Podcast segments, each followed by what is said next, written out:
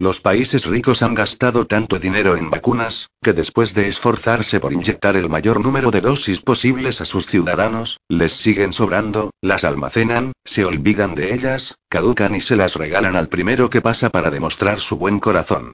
Entra dentro de un capítulo de los presupuestos públicos que se llama ayuda al desarrollo o algo parecido. Es una ayuda que te puede matar, o por lo menos intoxicar, salvo que la OMS o algún tertuliano decrete que también las vacunas caducadas son buenas para la salud. No es importante, porque en ciertos países olvidados un muerto más casi ni se nota.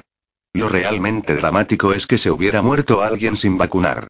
Las ONG no perdonarían eso y retorcerían nuestra conciencia con carteles en las paradas del autobús. Lo que no caduca nunca son los beneficios de las grandes farmacéuticas, que han hecho su agosto y les da lo mismo lo que hagas con los fármacos. Al principio de la campaña de inyecciones decían que las vacunas de Pfizer debían conservarse a 70 grados bajo cero, pero como nadie tiene neveras para eso, me temo que más de uno se ha metido en vena una dosis en muy mal estado, aunque se ha sentido muy aliviado porque algo debe entrar en el torrente sanguíneo para saciar el miedo.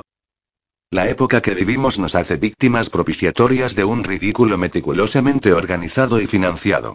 Enviamos obras a otros países solo porque satisface nuestra angustia por un breve instante. No importa que luego esos excedentes no se puedan almacenar, ni distribuir en el país de destino. El caso es enviarlo, sacarlo de nuestra vista.